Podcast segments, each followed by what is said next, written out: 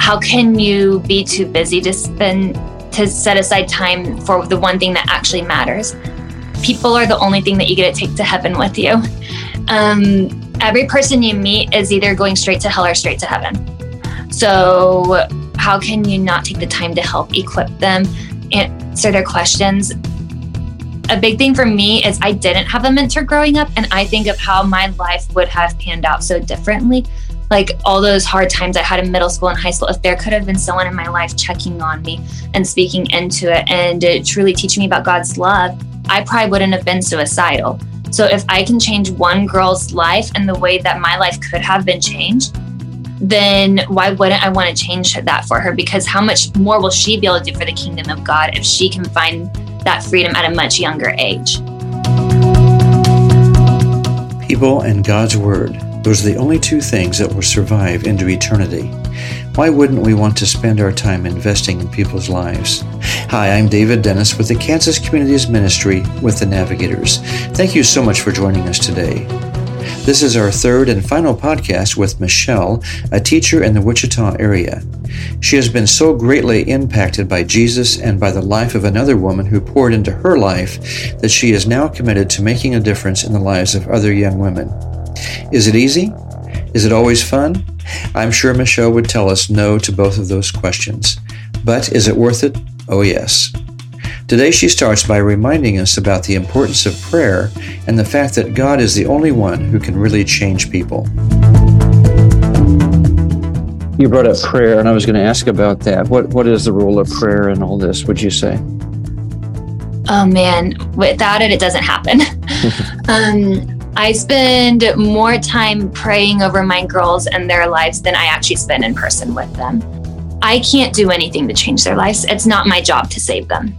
Only Jesus can do that. And so praying that God's working in their lives, that He's uh, preparing their hearts, and that when they're go, especially when I know a specific thing that they're going through, praying over that specific issue in their life, that God would be king over and that He would be working through it and using this to draw their hearts closer to Him so that it's used to strengthen their faith rather than tear it down.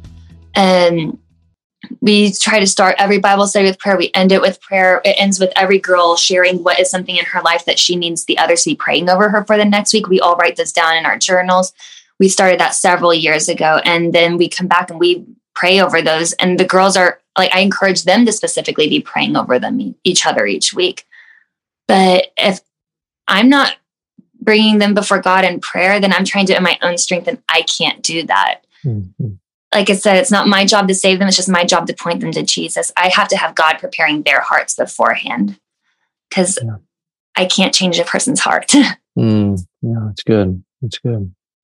Take us back a little bit to the um, the meeting that you have. You mentioned journaling. Tell us what what role does that play in in the meeting?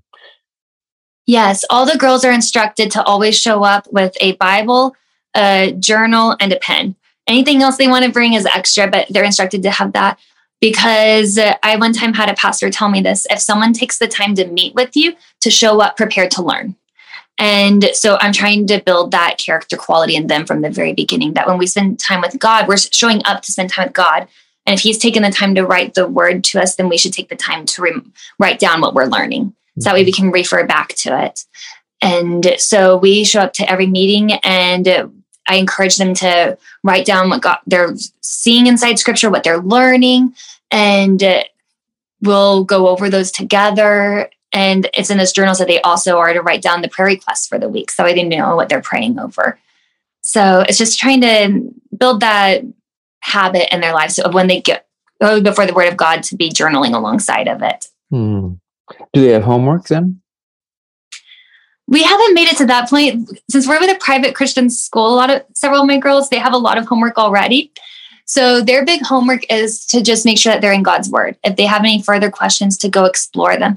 I've encouraged them all to be finding accountability within each other. Several of them are very good about they send each other pictures of their Bible study notes every day and as accountability like hey i was in god's word and holding each other accountable in that but i don't i do my best not to give them homework because i want them to genuinely be studying god's word out of a love for it rather than it's a checklist So you encourage them to be in the Word every day on their own, but not a specific assignment. Is that true?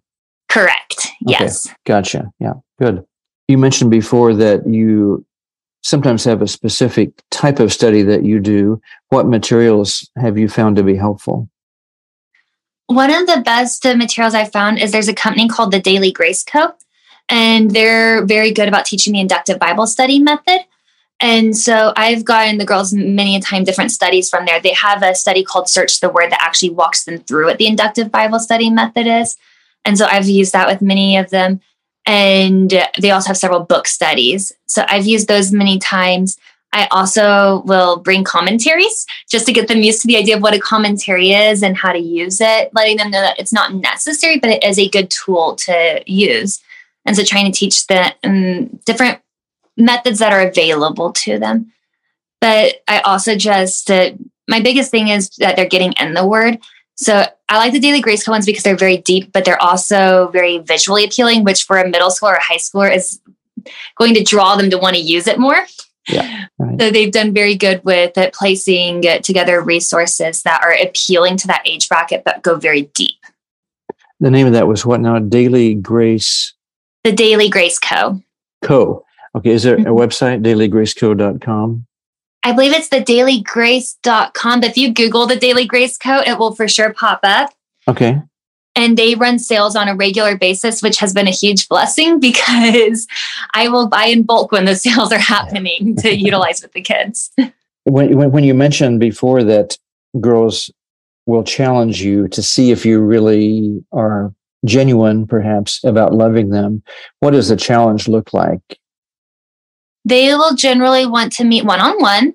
And when we show up one on one, they'll the conversation often goes something along the lines like, "Do you really mean what you said that you will still love me?"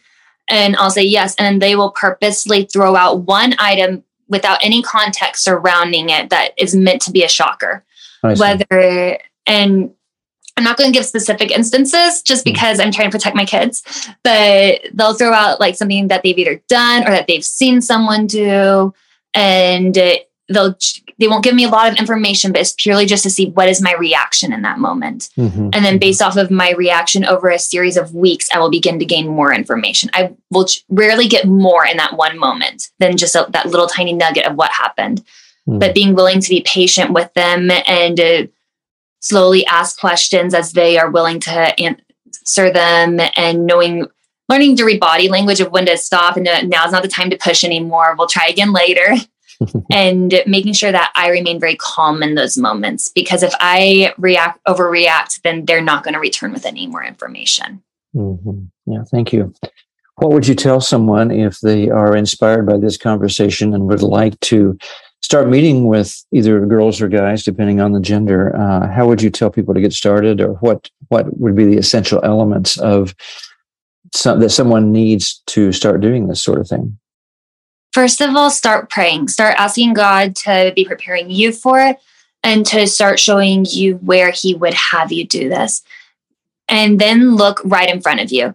You don't have to go out and hunt people down. When I first began, it was literally one girl who was right in front of me and already in my life and then it grew from there. But it's always been the people right in front of me. I've never mm. had to go hunt them out and force them to do this. God, um, and when we see Jesus, he goes and he the disciples are right in front of him as he calls them to him. He's like, "Hey, yeah. come follow me." And so it's literally just looking for the person that's already right there in my life and then inviting them further into it and saying, Hey, do you want to start going deeper in your relationship with Jesus? And then being okay with the fact that sometimes you're going to be rejected when I first began doing it, I had many girls reject me. But then it was funny because as time went on, many of those girls that rejected me then turned around and started coming months later. Hmm, interesting. Well, so just be aware of uh, people that God has put in your life. Pray for them. Pray for an opportunity to to get into their lives. But yeah, so and then from there, just like setting a specific time and place and showing up with a plan, but also being willing to when God derails it to let the derailing happen. what would be the plan that you'd start with on someone who is just just getting started with this? What what plan would you use? The Daily Grace Co idea? I would probably use search the word with the, Daily Grace Co because making sure you're familiar with inductive Bible study, and that they're familiar with it. It's going to walk you through what is the meta narrative or the big picture story of the Bible, how to see how scripture fits together. Because if you don't have that firm, if you're not building that firm foundation yourself, you're not going to be prepared to teach someone else to have that foundation. And all you have to be is one step ahead of them. like I said, when I first started, I literally would go to Sunday school class on Sunday mornings and then the next Saturday turn around and teach what I had just learned. So it's not like I was overly prepared or exactly knew what I was doing, but I knew that God was teaching me and this girl was asking questions and I was just passing on what I was learning. And then as the more I did it, the more tools I was able to build. But it started out very I look back and I laugh because I don't know why she kept showing up. God was good and he used it. Yeah, great. I think many of us see the admonition in scripture to make go and make disciples. As you're going, make disciples of all nations. Sometimes we interpret that as make converts, but I can see in your life you're making disciples, people that actually walk with the Lord some of the reasons that people don't want to do that, I think, or, or, don't do that are because they're too busy. They don't think they're capable of doing it. Uh, they have other demands on their lives. What would you say to encourage someone to get started in doing this if the Lord's calling them? Yes. Well, for the you're not capable um, worry, for that one, if you are truly surrendering your life to Jesus and you're taking the time to just show up and spend time with Him, then God's going to equip you He's going to show up and he's going to fill in the gaps. Like I said, it's not your job to save them, it's his job. You just need to be faithful. And he's going to be preparing their hearts. He's going to be preparing yours. He'll bring to mind what you need as long as you're faithfully showing up. For those who are too busy, how can you be too busy to spend to set aside time for the one thing that actually matters? People are the only thing that you get to take to heaven with you. Um, every person you meet is either going straight to hell or straight to heaven. So, how can you not take the time to help equip them, answer their questions? A big thing for me is I didn't have a mentor growing up, and I think of how my life would have panned out so differently. Like all those hard times I had in middle school and high school, if there could have been someone in my life checking on me and speaking into it and truly teaching me about God's love, I probably wouldn't have been suicidal. So if I can change one girl's life and the way that my life could have been changed, then why wouldn't I want to change that for her? Because how much more will she be able to do for the kingdom of God if she can find that freedom at a much younger age? And as far as time, I mean, you don't have to set a, I don't know, I take them along and do life with me. Like I can't tell you how many discipling sessions we've had doing grocery shopping. like we'll stop by. We'll, I'll grab them a coffee, and then we'll walk around Walmart or Target picking up groceries while they're we're having a discussion about what's going on in their life. And mm. I'm able to help walk them through that. And we might have to pause a little bit, and we'll pull out the Bible on our phones, but we're able to keep walking. And so you just do life with them. It doesn't have to look like this picture perfect. Set this beautiful table, sit down, do Bible study that all the girls want is to know that there's someone in their life that genuinely cares for them and will show up and it will invite them into their life. What do you see for the future in your situation? Are you going to keep doing this for the time being, you think? I definitely see myself continuing doing this. Yeah. Um, even before I started this, one of the things I found real fast is every job I landed at, there was always someone there that I ended up mentoring or discipling or sharing the gospel with. And it was the common denominator between the many jobs I had before I came to the job I am now. And it's just what God created me for. So I definitely see myself continuing to just any woman that He brings into my life or girl, definitely pulling them under my wing and being willing to just share Jesus with them and encouraging them in their walk with God. How exciting. Bless bless you for doing that. That's great. I think when it comes to my girls, one of the biggest things that I've observed is that while some of them come in excited about it, it's not unusual that many of them come in very skeptical because they maybe haven't had someone who's genuinely, truly wanting to show up on a regular basis investing in their lives. And so, whether they're not sure how long I'm going to last or they just don't even know what to think of it, um, as they've begun to grow and trust me that I truly do care about them and I'm going to continue showing up and that I genuinely live out what I teach them on a daily basis in front of them. Because, like I said, many of them attend the school where I work. So for them, they're they get to watch me on a very real day to day basis live this out in various scenarios. Watching how they begin to slowly change as of whether they're taking their friendships more seriously. And I'm beginning to watch how it's not unusual that they're suddenly the ones that are beginning to disciple their friends. They're beginning to like want to meet together for lunch breaks and ha- lead their own Bible studies there where they're encouraging each other in their faith, all the way to it often spreads by the time they're getting to that point where they're really beginning to experience the God's love for themselves, watching how there's there's light that comes on inside of them and you'll hear it from other teachers or people like wow i've seen this change in this person and i hear that about a lot of my girls that people can see the visible change within them within a year and how their friends are beginning to ask them what changed? Like the friends that don't go to the bible saying that what changed? You're suddenly a lot happier or you just are more at peace or there's a, just this light about you that i can't put my finger on. And uh, watching that change happen and then it becomes contagious because uh, the gospel is contagious. People can't, when they truly experience the gospel, they can't stay quiet about it. And they just then want to go forth and tell all their friends. And I now at this point have lost track of how many generations out it has gone and the fact of like i know like up to like two to three layers of people that have continued spreading it but beyond that i've lost track of it because it's now spread beyond even where i know the people anymore that it is influencing because they're being faithful and uh, taking up the challenge to go tell others. And they're mentoring their own friends at this point. And that tends to, it takes time to get there. For many of them, that by the time they're mentoring their own friends, they're generally about two years into it at that point. Mm. And mm. but it's amazing to watch that transformation of how many of them show up from this kid that doesn't want to be there or they want to be there, but they're not invested yet to, to suddenly they've fully owned their faith and they're ready to go out and take on the hard questions with their friends.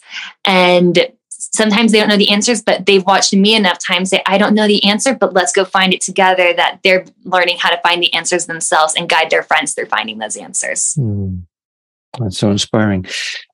What I hear you saying also is these girls are not your projects, they're your friends. Yes, they're like I have a bunch of little sisters in Christ that yeah, I yeah. along with me for life. yeah, yeah, that's great. How do you how do you keep them from being a project and keep them being your friends? A project isn't a human. I look at them and I remind myself that they're a human. They have emotions, they have life events that are affecting the way that they're viewing life and they're made in God's image, and that gives them infinite value and worth. And as you remember that infinite value and worth, you can't help but see someone whom God loves dearly, and you just want to love them back. And that's how they become the special friend that you want to encourage them on because you love them because God loved them first. Well, Michelle, thank you so much for taking this time. I'm very inspired, and I know this is going to be very inspiring to everyone who listens to this. So thank you so much. Thank you so much. I appreciate you giving me this opportunity. It is of critical importance to develop authentic, loving relationships in order to make disciples. People can never be thought of as projects, for God does not view us that way. Weren't these podcasts with Michelle inspiring?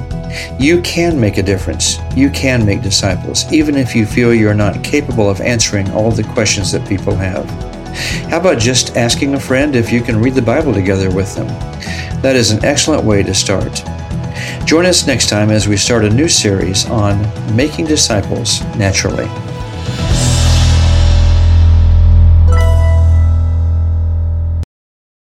The views expressed on this podcast are those of the speakers and are not necessarily the views of the navigators, nor of the Kansas Communities Ministry. Thank you for listening.